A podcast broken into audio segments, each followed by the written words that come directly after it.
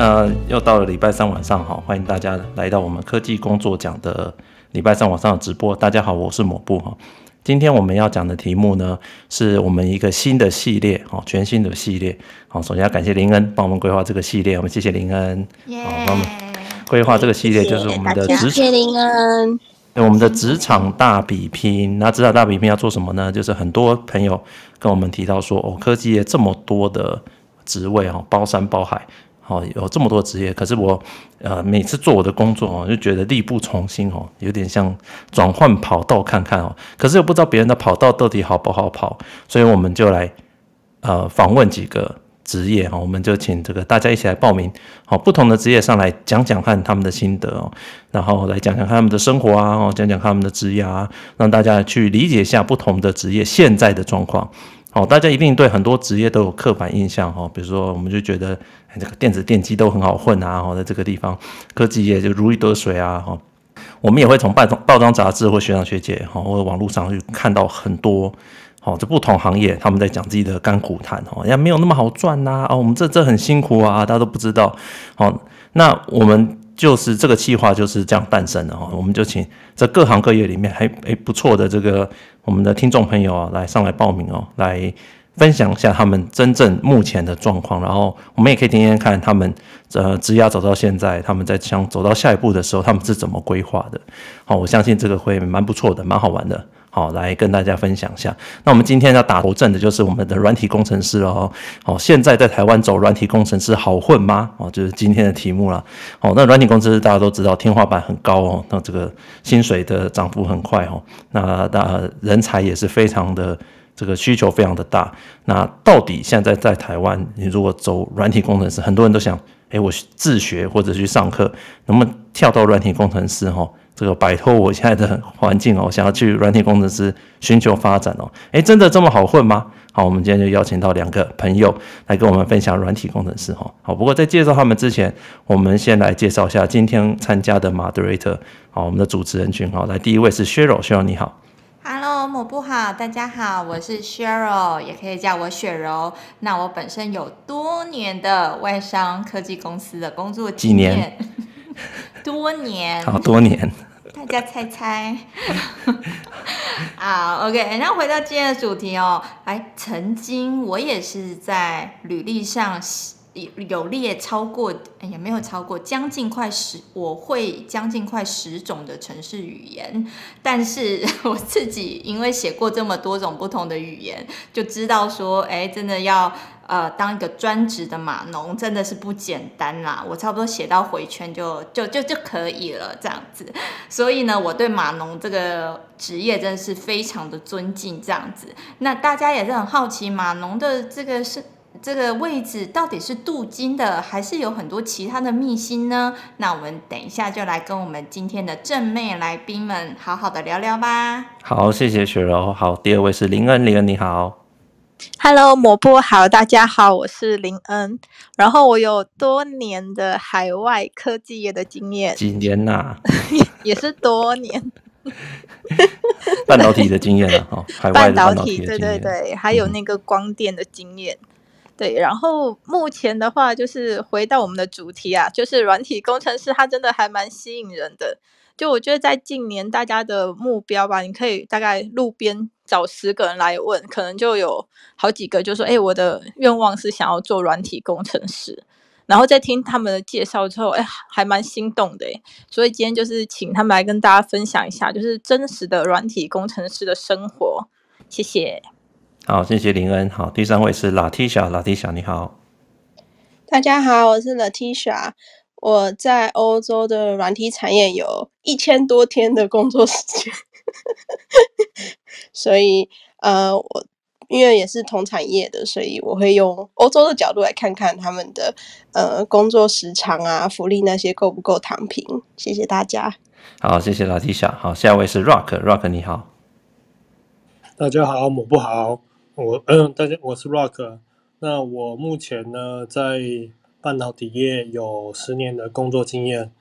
那今天的话，我是奴性代表。我想，呃，我们是呃，平常在公在公司工作的话，大概就是当轮班新人了。所以奴性代表应该是应该是很呃很有那个身份可以来评论这，所以那个很期待今天今天的主题啊，因为软体工程师也是一直我梦寐以求的工作。那个如果可以不轮班，谁谁想轮班呢？这样子，所以很期待今天的内容这样子。好，谢谢 Rock。好，下一位是 Hi Smart，Hi Smart，你好。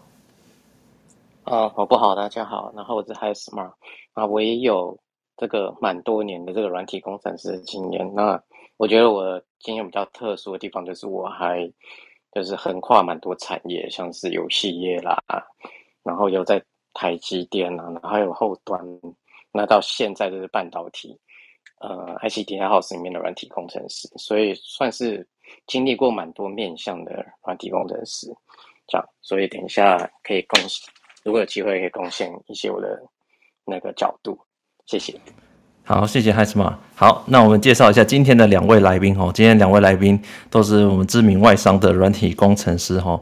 那一呃，第一位是鼓鼓，鼓鼓你好。Hello，Hello，大家好，我是鼓鼓。然后我现在是在外商担任后端开发工程师。然后在这份工作之前，我上一份工作是在北京，那也是当后端开发工程师。然后总工作的年资加起来是四年，对，四年多一点点。好，谢谢姑姑。好，那我们第二 第二位的第二位的来宾是米鼠，米鼠你好。我不好，大家安安，我是米鼠。那我本身也是软体工程师，呃，出社会之前专攻图学，那出社会之后大部分都在做 Android，也就是比较前端工程师的部分。呃，本身有七到八年的经验。那今天请抹布手下留情，谢谢。好，谢谢谢谢两位哦，今天百忙之中抽空来哦。哎，等下软体工程师晚上会忙吗？常加班吗？好像还好，很弹性吗？还好，还好，还好。对，看案子吧。看案子通常不加，对，通常不加。通常不加，你看哇，好羡慕哦，是不是？我们这边半导体的 Rock 是不是觉得很羡慕他们哦弹性比较够哦。所以软体工程师真的是今天真的是，嗯，我们蛮多人都有软体背景的哦，这边蛮多人软体背景的，所以今天可以好好来聊一聊软体工程师现在在台湾好不好混？因为我们都知道软体工程师在全世界那个，尤其在美国。是还是很热门的一个职缺，对不对，雪柔？从我们念书到现在十几年，对，啊，就是一直很红。觉得光软体工程师都是还蛮光鲜亮丽的，尤其一些很知名的大公司，觉得说哇，软体工程师进去就是年薪好几百万，而且听说生活形态啊、品质什么都相当的不错，这样。对，而且他们的薪水一般都不会太差，因为很多公司都一直就是一直在招人。那包含很多我们现在知道那个巨头科技的巨头里面，大部分都是软体工程师的公司嘛，软体公司居多，嗯、都是很有，那 Google 啊、微软啊。对不对？啊，对啊，就感觉能见度也很高，薪水也很高，但是同时尤其在美国，对，非常高，生活也是很惬意，这样子哇，办公室很豪华啦，或者动不动就可以 work from everywhere 这样子。哦，有个电脑，它就可以很多地方可以工作，对不对？有个咖啡，对不对？咖啡厅。就可以做。那你如果看那个 Levels 点 FYI 这个网站哦，薪资网站，如果你看台湾区的软体工程师的话，那中位数的话，那当然这个网站薪资网站不一定代表所有人啊。但是如果你光就不同职位在上面登记的那个中位数来看的话，台湾的软体工程师上面的中位数就已经一百六十几以上了，就一百六十几，高的很高。然后你如果说七十五分位，哦，就是大概四分之一的人。他都可以拿到大概两百多万，两百三十几万。哇，这是这真的蛮嗯，算真的是蛮高的一种职业。对，那你如果说二十五分位，好，就是说七八成的人，大部分都可以达到一百二十万，就表示说这个领域其实薪水平均来讲就是比较高的。对不对？难怪有很多人，不管是文组啊、商科，对不对？或者是理工科，觉得自己的科系这个薪薪资实在是不好，没有前途，有没有？都会想说，我们是不是对转个软体，对不对？而且感觉，即使你不是本科系毕业的，现在很多线上都有什么 Coursera 或者那些平台，你就上、哦、上去，对，上个几几呃一一一阵子的这个课程。哎，其实我也有朋友因为这样子，就从完全不相关的领域，然后也成功转职，对，对，软体工程师。哎，对啊，哎，所以真的软体工程师真的超棒的。我们来问一下鼓鼓和米鼠哈。哎，你们要不要先介绍一下软体工程师一天都在干嘛？你们一天都在做什么事情，对吧？从从早到晚，不然鼓鼓先讲好了。软体工程师一天到晚要做什么？嗯，软体工程师，嗯，我我就讲我的了，嗯，就是每天早上通常会先 stand up，就是大家会聚在一起，然后嗯彼此更新一下昨天做了什么，然后今天预计做什么，然后如果昨天。解问题遇到有卡关的话，就会可能在 Snap 时候就会跟大家讲，那大家可以帮忙集思广益，说这样子的问题，比如说可以怎么解，怎么更好之类的，就会在早上有这样子一个简短的 think，然后下午就会各忙各的，然后但是有遇到问题还是可以彼此讨论的。然后我们基本上是跑 Scrum，就是以两个礼拜以两个礼拜作为一次的工作安排，可以这样想象，就会把。需求开成 ticket，然后两个礼拜去把这些 ticket review 一下，哪些 ticket 就一张一张的单子啦，对不对？啊，就做完放回去这样子，然后就好做好了这样，完成之类的。哦，哎，Scrum 是什么？跟大家讲一下，好像很多人都听过 Scrum 嘛，对，Scrum 是什么？Scrum，呃，Scrum 是敏捷开发，这个有讲就就是软体工程师常用的一种管理方式嘛，对不对？对对对，敏捷开发它比较强调的是循序渐进，就是大家大家可以随时反应，然后做一段看一段，讨论一下，调整一下，做一段调整一下这样子。因为我听说，对，因为我听说一般其他职业上的这一种呃 planning，其实可能你可能常见会用到什么甘特图或什么，可能，但是大家说在软体工程师的世界，这个呃讯息啊或者什么。变化的非常的快，所以如果你今天在讲半年后的事情，那可能已经都不知道半年后是什么样的情况。你讲那种像我们硬体啦，就是有什么 milestone，对不对？对对对，好一些 phase，对不对？好 phase 是那个呃阶段嘛，好就 stage，对不对？好，这个哎这个月我们要干嘛？哦，下个月我们要达到什么目标啊？准备哦，对不对？然后要要准备组装干嘛？那不同的 phase，那是硬体的开发啦。那软体的话，他们。嗯，通常就是设立一个，像我们讲设一个目标嘛，然后就滚动式、滚动式调整嘛，对不对？对，滚动式调整很很很贴切，没错，就是滚动式调整，就是做做到哪里 滚动到哪里嘛，对不对？滚动到哪，不小心就滚走了，这样。对对对。然后呢，然后呢，开完会之后呢，哦，大家就开始做。哎，根据根据案子不同了，米米鼠怎么样？要不要分享一下你你米鼠你们的也是吗？我们其实也差不多是这样，不过以前有一些公司会在 Spring 开始的时候，然后呃先 Q 住一天，然后去做像是估点，估点就有点像我们去预估每一张 Ticket 需要多少时间去完成，然后我们可能也会不同的 Team。像是 APP team 跟那个后端 team，然后去讨论说我们要怎么合作，interface 要怎么开这样子，对。但基本上都是早上跟大家 stand up meeting 完之后，就是很专心的看你想要怎么写 code 这样。哎、欸，你们 stand up 是真的要站起来吗？因为以前我听说 stand up 是要站起来，因为希望大家赶快开完嘛。因为真的要站着，那现在真真的要站起来。我很好奇耶，对，是不是要求一定要站吗？一定要站着围一圈吗？以前在公司的时候，真的是站着围一圈，宗旨就是希望可以赶快讲完，赶快结束。但现在可能有的人，比如说在家工作，就是你还是可以 sit down 了。好，那就是就是能快快结束就对了。嗯，对对对对。现在帮别人有没有站起来？我是没有。你们两个，你们两个现在有在家工作比例高吗？很多科技业没办法在家工作，哎，你们在家工作的比例呢？蛮高的，嗯。你们这样弹性怎么样？一定要回公司吗？米米鼠，你要回公司吗？我们是每一个 team 不太一样的 policy。但像我的话，已经在家工作两三个月了，然后没有事情或者是公司没有活动的话，就不会进公司。进公司可能就是参加活动、吃下午茶这样。啊，吃下午茶这样，一定要自己去才有这样子。好，对。那姑姑你呢？你们的弹性呢？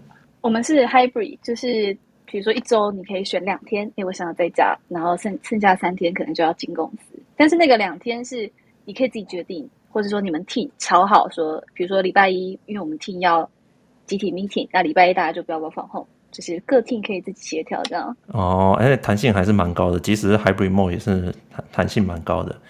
对，嗯。好好，哎，刚刚忘记问哦，你们两个的职涯呢？你们你们现在是做什么产业？那个谷谷，你现在是什么样的产业？哦，我现在是那个嗯，系统品牌厂的软体部门。哦，算是产品的，对不对？哎，就是比如说，比如说买我们公司的一些设备啊，然后你可能有产生一些活动，这些活动上传到 server 上，我有 app 可以去查看这些活动的一些记录。我我就是负责在做那个。你上传到 server 上，对对对，我是后端，然后那个米鼠是前端，刚好我们一前一后啊。哦哦哦，那你上一个工作呢，在北京是做什么？前一间公司是那个旅游旅游的软体公司，所以前一间公司主要是负责邮寄的一些数据处理。了解，OK。啊，米鼠你呢？你的生涯呢？你之前的公司呢？我之前。待过蛮多公司的，有像是系统厂，然后新创，也有直播产业，对，旅馆业也有。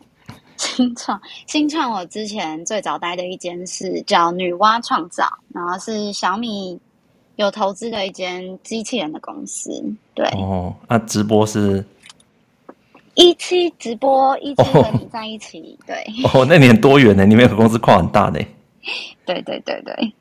哦，然后呢？后来现在是在现在，我刚刚 Google 了一下，它叫做呃电脑及网络公司这样子的，这一个龙头，一个大型的外商了，就跳到外商了嘛？对，对，目前在外商。了解了解。我很好奇，米鼠为什么会跳好几次？是因为呃多跳几次比较有利于薪水成长吗？对，就是我其实觉得。嗯，薪水要涨很快的话，跳槽是一个好方式。那中间当然也是有公司，它就突然破产了，这样。不啊，你说这什么？新创新创倒了吗？对，就中间有待过一间独角兽，好像待了六个月还七个月吧。然后老板就突然说：“哎，那个全部的人上线上线。”然后就开视讯会议跟大家说已经破产了，拜拜，这样。然后，然后就。拿了钱就走了，这样子是不是就结束了，不用上班了？对。不过它产业好像这个机会还是蛮多的。那讲到薪水，来问一下你们大家好了，你们两位，哎，软体工程师决定薪水最重要是什么因素？怎么样可以拿到好的薪水？人证。人证真好啊！姑姑，你们怎么？你你讲，你先讲好了。你觉得呢？软体工程师怎么样可以拿到好的薪水？讲三个好的。三个你觉得最重要决定薪水的重点？我想想啊、哦，呃，那个吧，产业，然后个人能力，然后运气，三个对。产业是什么？不同产业差很大吗？就是毕竟科技业相关的每个产业的，呃，它的怎么讲？整个产业如果赚的钱多的话，那这个。你在这产业工作的话，像像一般上限就比较高，最高的科技最高，像一些比较大的巨头，它的是不是它的薪水就会天花板都会一般都比较高？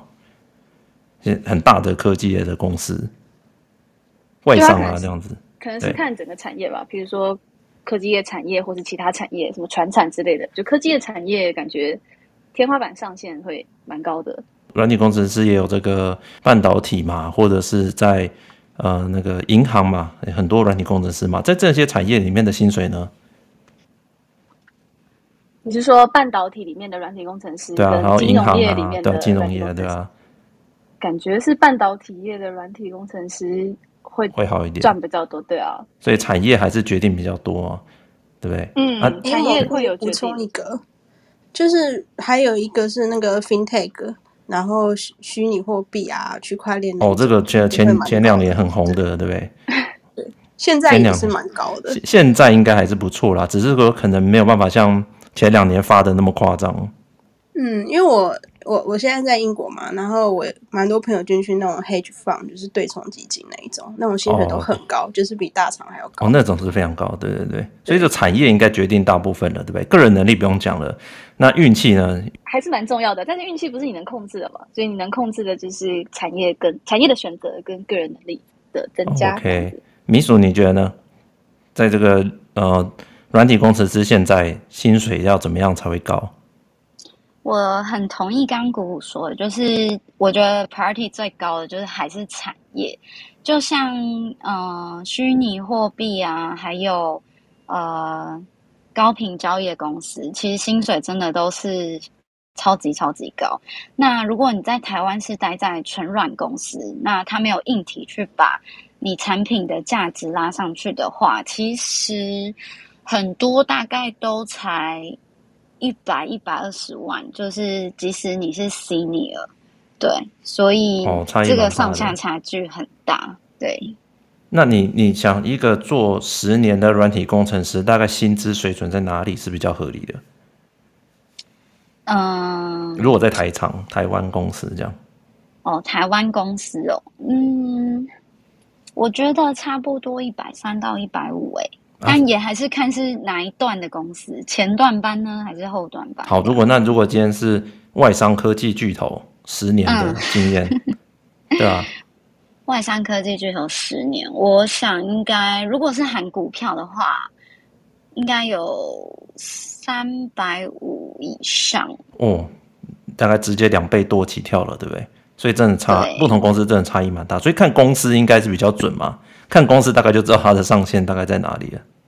对，哇，那姑姑呢？你呢？你觉得呢？如果像你这样子，可能你应该是说四五年经验嘛？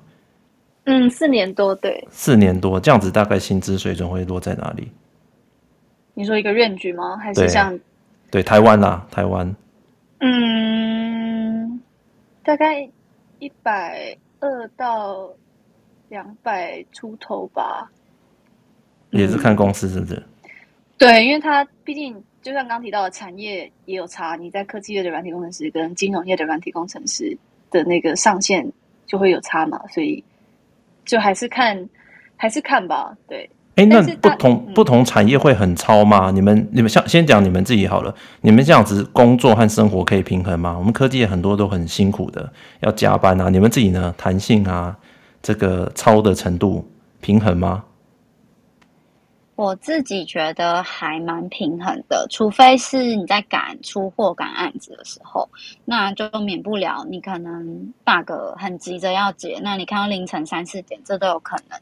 但一般时段的话，都还是能让你呃去运动啊，然后晚上想打电动、看 Netflix，这都没有问题。对，蛮健康的，就弹性还很够，然后也加班也是看情况而已，是不是？对。OK，姑姑你呢？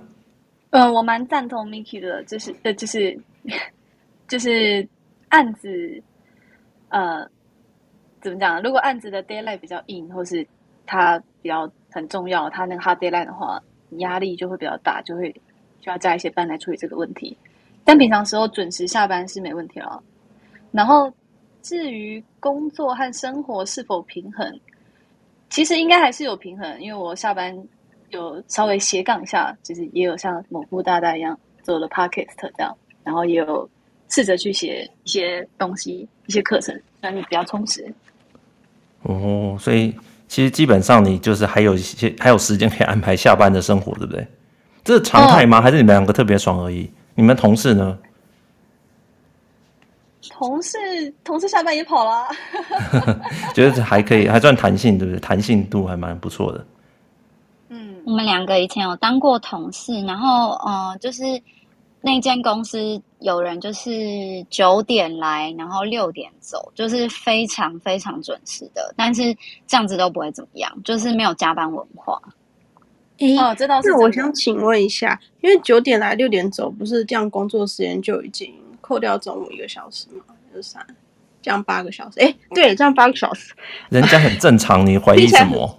这哎，可是我想要，因为我们这边表定是七点五，所以我刚计算出了问题，抱歉。我想要怎么上这么久，泄露出了霸气，羡慕。可是我想请问一下、欸，哎，对，因为我有听过我朋友的也是软工，然后他上班就是比如说表定是九点嘛，但是其实实际上就算十点呐、啊、十点半到的话，其实也都 OK 耶、欸。那可能就是再晚个半小时下班，就是。我我朋友那边是真的还蛮弹性的，就是不知道说你们是有遇过这样的状况吗？我之前待的独角兽公司，然后就是通常我都是去公司吃午餐，然后吃午餐回来再开始写扣这样。那你要几点走，其实就只是看你事情有没有做完，他不会要求你一定要上满几个小时这样。嗯，弹性很够，对不对？超自由的。对啊，那你们如果如果接下来大家听觉得哇，真的看听起来，你看钱也好，对不对？哎，弹性也很够，然后产业也多元，对不对啊？可以挑到不错的公司的话，薪水可以很高。那进来这公司，进来这个产业哦，你们大概怎么样规划职涯比较好？不同年龄刚进来呀，怎么规划？你们有什么建议吗？不然先姑姑先讲。嗯。嗯，因为我我到目前为止就嗯就工作四年的年资嘛，所以我就不讲太远，我就分享前几年的职涯规划给大家。那如果是刚毕业的新鲜人的话，我自己是可以建议到比较糙一点的公司上班，可以多成长一点嘛。因为你的能力越强，你就可以越可以把你的能力去转化成利益，就是让公司发更多钱给你。对，所以我是呃建议。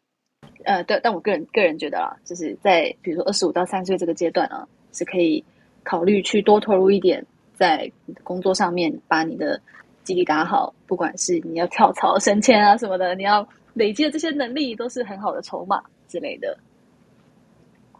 对，啊，资深一点呢，接下来呢，就是准备可以跳槽，对不对？可以啊，跳槽啊，升迁啊，或是甚至比如裸辞出去。玩爽一下之类的 也可以。哎，像你们像软体工程师，会不会有人会一般会觉得说，我是不是一辈子要一直学不同的语言？是不是一直要学？会随着不同的热潮进来？哎，现在有 AI 啊，这个大数据啊，然后或者是呃不同的产业在发展啊，然后是不是需要很多不同的语言一直在学？还是可以说一招还有就 Java，哎，从从从此一直做做到底这样子？会吗？你们就需要一直在更新自己的技能吗？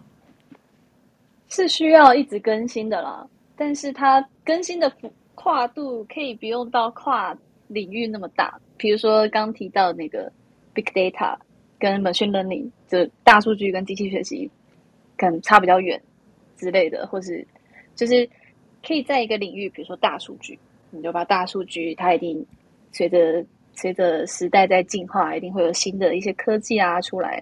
然后去掌握那些新技术，会比较有帮助。就不管之后跳槽还是应用在自己工作上，都蛮有，都会蛮有帮助的。嗯，米主你呢？你需要在职，你需要一直进修吗？不同的技术。嗯、领域方面是不用，但是在我自己工作上面，其实常常会有不同的 framework。那像 Android 它每年都会推新版嘛，那每一个版本有什么差异，或者是有不一样的 API 写法，这些都是你自己要去精进的，不然其实很快就跟不上。比方说，你可能。之前可能很排斥学 Calling，那你就一直用 Java，结果有一天公司倒掉了，你要出去面试工作，发现哎，怎么每一个都有要求 Calling，那这样子就会蛮吃亏的。所以基本上都还是一直有在精进自己。有没有看一下说，哎，市面上现在流行什么样的语言？大家都用什么？新创都用什么？来学一下这样子，要不然这样跳跳槽跳槽就没有那个经验。就是会把 LinkedIn 的职缺通知开启，然后时不时就看一下，说，哎，现在真人其实是朝哪一些方向？那有哪一些 requirement？那觉得自己好像呃那些能力没有的话，就赶快补上，这样。嗯，哎，这边我想复合一下鼓鼓跟米叔说的，就是像鼓鼓刚刚说的，你还是新鲜人阶段啊，比如说二五到三十的时候，是真的蛮推荐大量学习，然后再。配上米薯刚说的，就是你在一间公司的时候，新鲜人，你的心态最好不要像就是一些老人一样，就是他蹲久了，他跳不走了。所以一般我跟我朋友们，就是我们会就像米叔说，就是去看 LinkedIn，现在你呃或你或者是现在或者之后想要走的职位需要的能力是什么，然后默默把它补足，然后可能呃在一间公司待一到两年，然后就会去面试试试水位。那就像米叔刚说，我们软体业通过跳槽来加薪是比较快的。那我自己的经验是，通常待一年再跳，你的起伏都可能会有二十趴以上。那你待越久，就看你的造化了。那、这个这个领域真的没有人那种一招打天下，然后做很久的吗？我们我们你们都太年轻，我们来问一下这边老人代表，来嗨什么？问一下，嗨什么？业界前辈来嗨什么？你觉得呢？你你待的比较久，有没有人就是天下？对啊，嗯，软体工程师我觉得真的很困难嘞，但是有某一些不是大家认知的那种软体工程师，可能他们有些人真的有办法一招打天下，尤其他们在一些比较稳定的公司，像那个 Rock 那个 Rock 所在的那间公司，可能就有些人他们真的有办法一招打天下。他们就是像半导体厂这种。呃，软体公司可能是它的系统是内部的这样子。没错，没错，这种就可以。他甚至以前在那个那个神山里面啊，就有一些系统，他们是已经用十几年。那这十几年的这这些系统，他们就去那个资料库里面捞捞资料。对，那这这些就大家知道，我们那个很多会有一些比较老旧的机台或者制成。那这种其实。一直其实一直都会有订单，然后也不会消灭。那这些这这些机台，那它其实都还是会需要整理它的资料。那像台积电，其实里面也有很多 big data 可以分析。那这些内部系统。那使用的这些软体，其实就要里面的人来写，对对对对，里面来写。然后这个可能就是非常古老的语言，甚至到现在也没有办法改，因为它里面的逻辑什么东西，已经后面人甚至都看不懂，或者也改不动。那既然它还可以运作好好的，为什么要改呢？所以这里面可能有一些所谓的老屁股，他们可能就真的可以依照，就是他们很久以前做的这些系统，那去。定期的维护它，那说就有机会，就是做到这种一一招打天下，或者说像管理一些资料库啊，那资料库语言几十年来都没有变过，就是这个 SQL 语法。那你你只要就是跟跟对，就是像台积电内部用这比较大这个资料库的这些系统，那其实他们的这种语法都是非常固定的，所以你写来写去那。只要学会这个 SQL 语法，那基本上你就很有可能真的是可以一招打二十年。都，你你当然还是会就是一直会接触到这些新的这些 requirement 或 know how，好，但是你的语法可能不太需要学新的，嗯嗯，还是有机会，对，不是没有机会，那就还是看产业。会不会就是他们阻止这些系统升级啊？我很稳定，我也不会想升级啊，对不对？啊、大家都知道，那银银、就是、行啊什么，他们都很稳定，不想动。真的，我我记得有软体界的一个名言，就是会动的东西就不要随便去动它。你怎么每个人都在笑？是真的是这样吗？有时候不知道为什么，你只是加了一条注记，然后它就它就不动了，会这样吗？你知道鸽子会飞，你就不要讲究它是用头飞还是用翅膀飞，反正它会飞就好。或者是跟老板讲一些理由啊，就是说，哎、欸，这可能更新的这稳定度就不太够这样子。然后，哇，这是好理由。对啊，或者是我们为了要升级升级这个软体，那我们可能 hardware 的 cost 要 investment 要比较多。要投资更多的金额进去，那稳定度还要经过多年的测试才需要修正。我觉得我们还是 keep maintain 这些这些系统就好了，这样子、哦、类似这还是会有旧的成年成年老账，就可以跟老板说，你不加我薪我就要走，我走的话这一这一排系统都不会动。哎、欸，那那我想问你们一下。我补充一个，你说想要一招打天下软体工程师吗？呃，我以我朋友他们为例，好，他们在英国是待老牌银行，那一个是待那个 American Bank，然后他们公司是，他其实就是写 VLOOK 维护，VLOOK 其实就是呃，就是城市，嗯，去运作 Excel，对，我解释的很烂，但反正是一个很老旧的技术。那就像刚海斯玛说的，就是银行其实就是稳定性是最重要嘛，它也不需要你去用什么新的框架、新的技术让它效率变更好。所以我那个朋友在美国银行这几年的时间，除了薪水每年都有依照通膨去调，像他们去年就调了六趴，就是根据通膨，很爽。之外呢，他是。他跟我说，他有时候半年都不用写程式，就是都在开会，然后去搞那些很政治的东西。对，然后公司里面待的也都是一些准备养老的老人，这样子就是一早。那这样如果觉得不够用，要跳出去的时候，不就什么都要重来？那不用跳啊，当然不用跳啊，哦、超稳福利很好哎、欸。哎、欸，那我问一下，如果产假又九个月，然后九个月好多，九个月回来。他的薪水还是一样有调六趴哦，反正你就是摆烂，你都会跟着通膨调薪。公务员等级，高级公务员，欸、真的，因为因为那个让我想到国内一个很有名业界的一个 case，就是某某人寿，他们因为兴起想要改系统嘛，就一改系统就整个天下大乱，后来还被金管会罚。这是哦，那不就是那个什么球的吗？就是那个人寿嘛，对不对？对对，某某人寿的，应该大家都有听过这个例子，嗯、所以就是更告诉大家说，啊、最好去霸住一些这种旧系统的这种软体工程师的行业。那你也要审审审慎啊，要不然那种导入也是要很多费时，要很好的要验证的。有预计要生小孩，所以就跳去这种公司，然后等生完稳定之后再走。哎、欸，如果从别。那你们现在是讲这样，但你如果要跳槽的话，你还是要追求那些最新的，对不对？外面人要跨进来做软体工程师，你们会不会推荐他要学什么东西？哪些领域你们觉得哦，这个最最近这会未来应该会红的？所以最近大家都在讨论的要学什么？那什么语言啊？什么领域？啊，就跟你说，每两个礼拜为一个 checkpoint 嘛。你 你现在对啊，鼓鼓和米薯，对啊，你们觉得现在现在如果要跨进来做什么最感觉最不错？学什么？你说推荐给呃大家想跨进来的人，想跨进来的人，对，嗯，诶，我自己会推荐，我本身做后端的嘛，然后我自己会推荐前端跟后端都是蛮好的选择。那一些比较热门的名词，比如说什么 big data、machine learning，就是他们这些名词虽然看起来很很比较呃流行，但是它相对的职缺会比较少。所以前端跟后端还是职缺比较多，比较容易。那会什么？前端后端会什么语言？现在最最好？哦，很多呢，这个要站起来了。站语言，站语言，你自己呢？你自己看啊，你自己看，不一定哪个比较好啊，但流行的有哪些？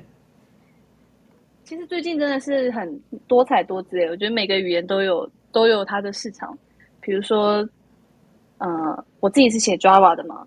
然后还有什么 Python 啊，然后呃 Node.js 啊，Golang 啊，都很多可以写的。打 Net 啊什么的、嗯、，Rust、Go，对，有蛮后。我刚刚讲的那一批都是后端的，前端的给。先问一下米米鼠好了，米鼠来前端要学什么？前端其实也很分很多种诶，像是网页那边我就不熟，然后。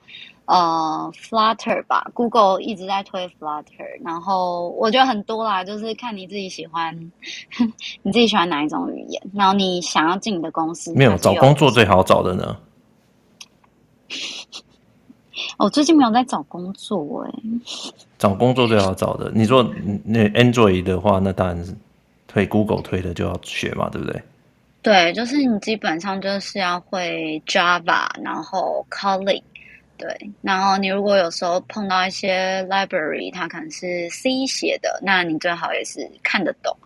那我觉得还有一个指标啦，就是像坊间有一些像 AppWorks 这种，嗯，可以让没有城市经验的人，然后去变成工程师。这种对进修班，算是这种算补习班吗？我觉得算养成班，养成班对。对，并且他教完你之后，嗯、呃，还会让你去业界实习，然后蛮精实的，哦、那就可以参考它里面培训的一些职位，或者是他教你哪些语言。我想这些应该算是比较好进入职场的一些选项。对，哦，就是这个补习班最近都在教什么，就是最红的，对不对？对，我觉得应该是这样。我不，我想推荐一个在海外很好找工作的职缺，就是前后端，因为基本上不管大中小型公司，基本上都会有这两个职位。然后，呃，前端前前端后端都都会的人也有吗？比较少。有，通常你会前端之后。呃，慢慢的公司可能要求你学后端，然后最后你就变成全端，那全端的薪水又比较多，所以我认识蛮多只做前端或后端，都会往慢慢往后呃全端前进。前端和后端怎么定义啊？后端就是后台这边运用那些数据吗？让我缓缓道来，前端跟后端的差别，就是前端就是你觉得这个网站美不美？比如说你打开什么电商网站啊，这个皮对不对？对，它长得美不美？比如说虾皮、PC 后、Momo。你可能就觉得啊，哪个最丑，哪个最美，然后那个让你感觉到美丑的，就是前端，就是就是前端的一个 interface，是不是跟那个 user experience 的 team 是要很熟？前端其实有点被夹在中间吧。这个米薯可以分享一下前端怎么被 UX 跟后端折磨了。好，后端呢？那后端，你先讲完后端的定义。嗯，后端就是比如说这个商品你在虾皮买到的。价钱是多少？然后你在虾皮评价是多少？多少人留评价、留评论，给他打星之类的。然后他在 PC 后的价钱、评价什么那些数据，就是那些 data，就是后端在处理的。OK，这样看起来后端会不会做的比较深、比较广？因为你后面很多的逻辑啊那些东西，会吗？这个因为我没有做过前端，我不是很确定诶。米米鼠，你觉得呢？我们现在讲话很小心，很怕。对，前后端会不会 前后端会互相觉得对方不懂他吗？是不是？前后端会觉得互相觉得这样听起来好像前后端会觉得互相觉得对方不懂他，对不对？会觉得前端的人都在弄拉那些皮，对不对？调那个颜色。我们是相知相惜的合作伙伴。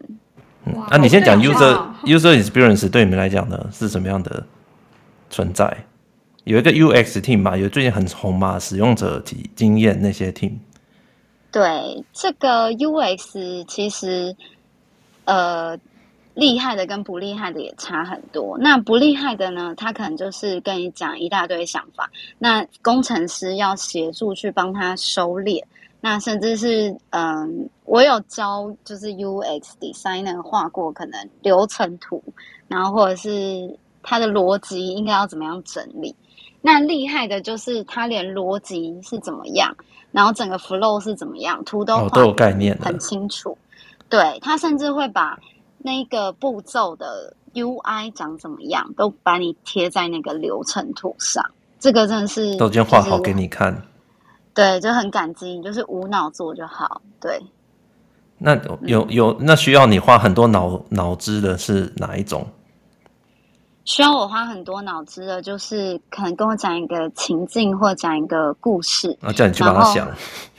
对对，嗯，要通虚无缥缈，通灵画饼，对，观落阴间通灵。对，那那你们做完之后呢？你们要跟后端合作嘛，对不对？因为你们那些按钮那些会动了之后，后端要帮你们处理嘛，要接起来嘛，嗯、对不对？通常是 UX 出来的时候，我们就会跟后端讨论说，呃，我们要怎么接收资料，跟可能有时候要传送资料这样子。嗯，对。哎，那后端这个时候心里怎么想的？觉得前端，哈哈。不是，呃，UX 出来的时候，其实后端也加入一起讨论，真的是会效率比较高。就我之前参加过的案子，就是有在 UX 把流程画出来。等那个时候，我们前端、前端、后端就在讨论这个 API 怎么串啊？你进、你点哪个 button 要抠哪个 API，然后取得哪些数据、嗯、？API 都是你们在处理嘛，对不对？都算你们在处理的。哎，我们通常是我们呃开 API，然后跟前端讨论这样子的格式是否是否 OK 这样。但我我我工作上好像是后端开为主哎。然后前端在调整，这样你会觉得后后端工程师会觉得说他们都在掌握整个公司流程这些 know how，会觉得自己比较高人一等吗？这个我我不知道其他人怎么想的，至少我不会啦。会会会吵起来吗？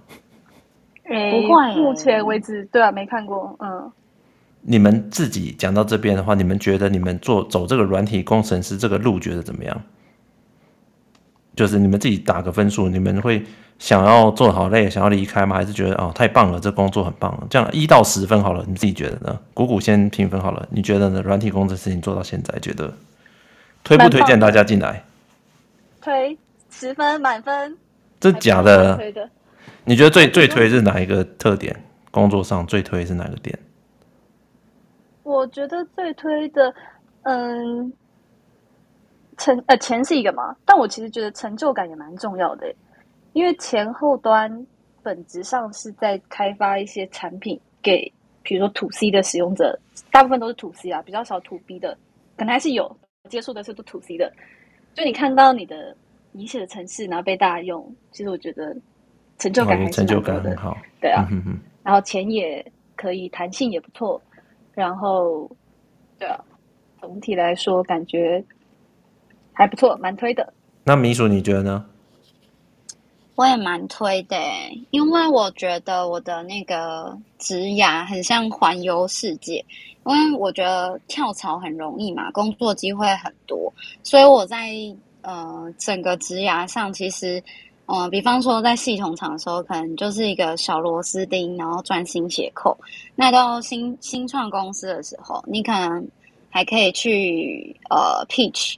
然后，对，然后我觉得到后面你可能比较可以当那个 individual contributor 的时候，你也可以试试看接案。接案的话，那你还要有沟通的技能，然后你可能就会认识很多人。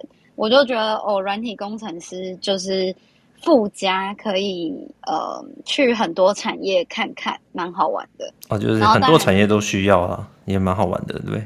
哎，你刚才说你有待过。你待过那么多的产业，每个产业都弹性很高吗？还是会有那种也是很呆板的，就叫你就是写 code 这样子？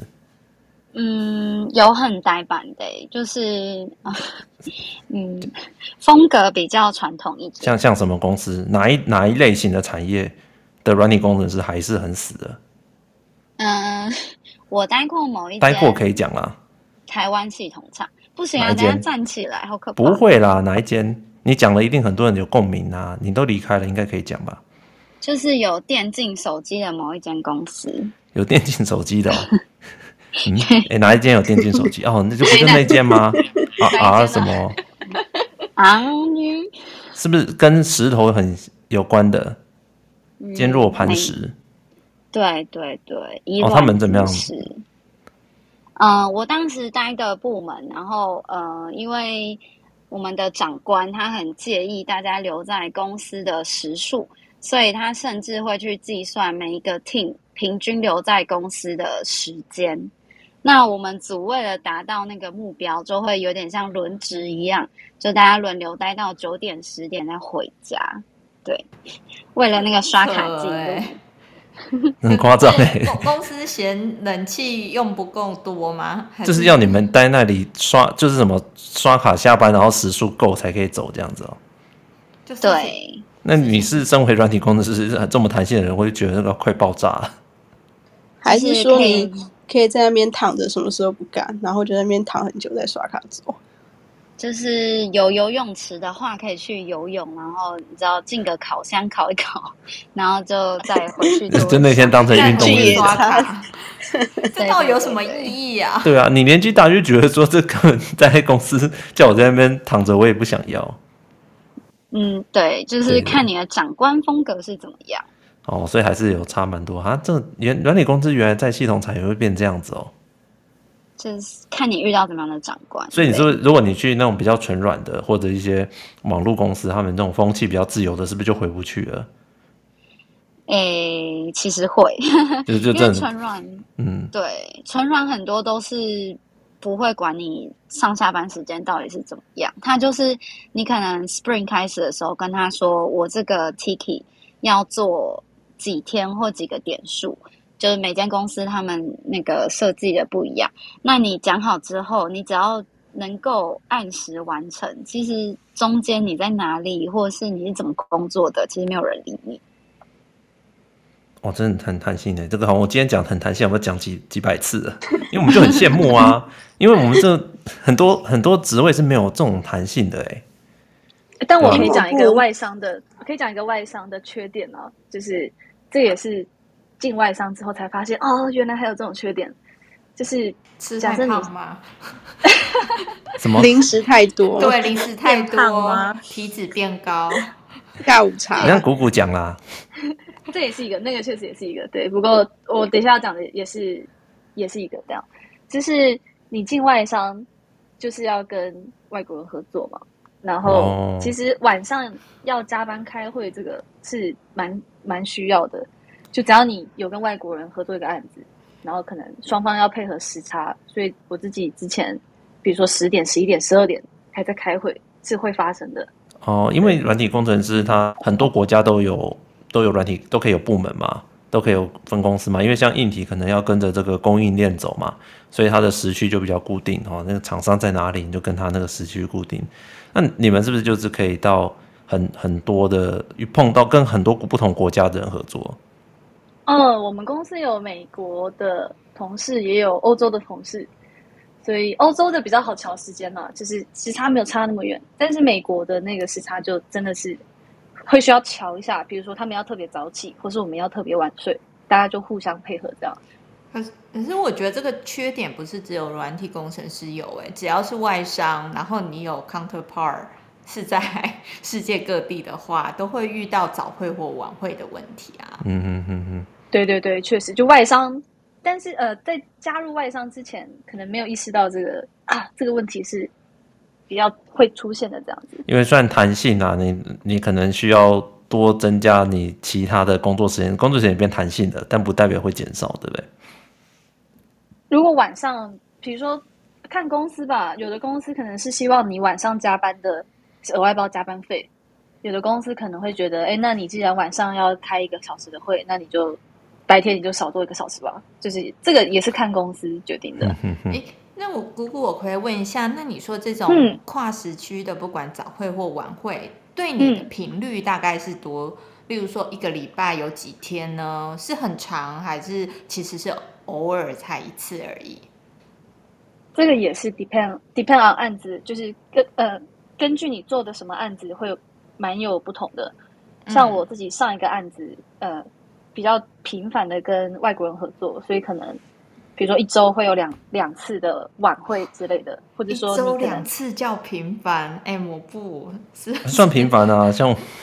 我们怎么觉得我每天都都有这种况？那是你，那是你比较对啊，你是比较辛苦的，对，是不是？对对对对，那算算频繁啦，对吧？像呃，我之前有一个朋友，他是好像哎，他是亚马逊嘛，他们也是那个 team，就软体的 team 就会到很多国家都会有，就看这个东西是谁来写这样子。那他们那个案子就是包给那个像乌克兰的 team 啊，在基辅啊。对，他们就要跟他们抠，抠到他们打仗这样子，还在抠，对吧？就是你会真的接触到很多不同地方的人，对，所以是是蛮特别的。哎，我不，我补充一下，刚那个产业的部分啊，还有两个产业，我觉得在软体业大家要比较注意，虽然做的人可能没那么多，一个就是呃博弈产业，就是刚刚 Rock 提到那个，然后一个就是游戏产业。那这两个产业，我有一些朋友在里面嘛。那博弈产业它的优点就是它给薪水很高，那缺点就是你可能有时候会面临一些呃法律上法规上的问题之外呢，因为博弈产业它的核心是那个赌博的部分嘛，那技术比较不是他们呃非常重视的部分，所以你在里面的技术成长可能也不会有受一些限制，对对，那。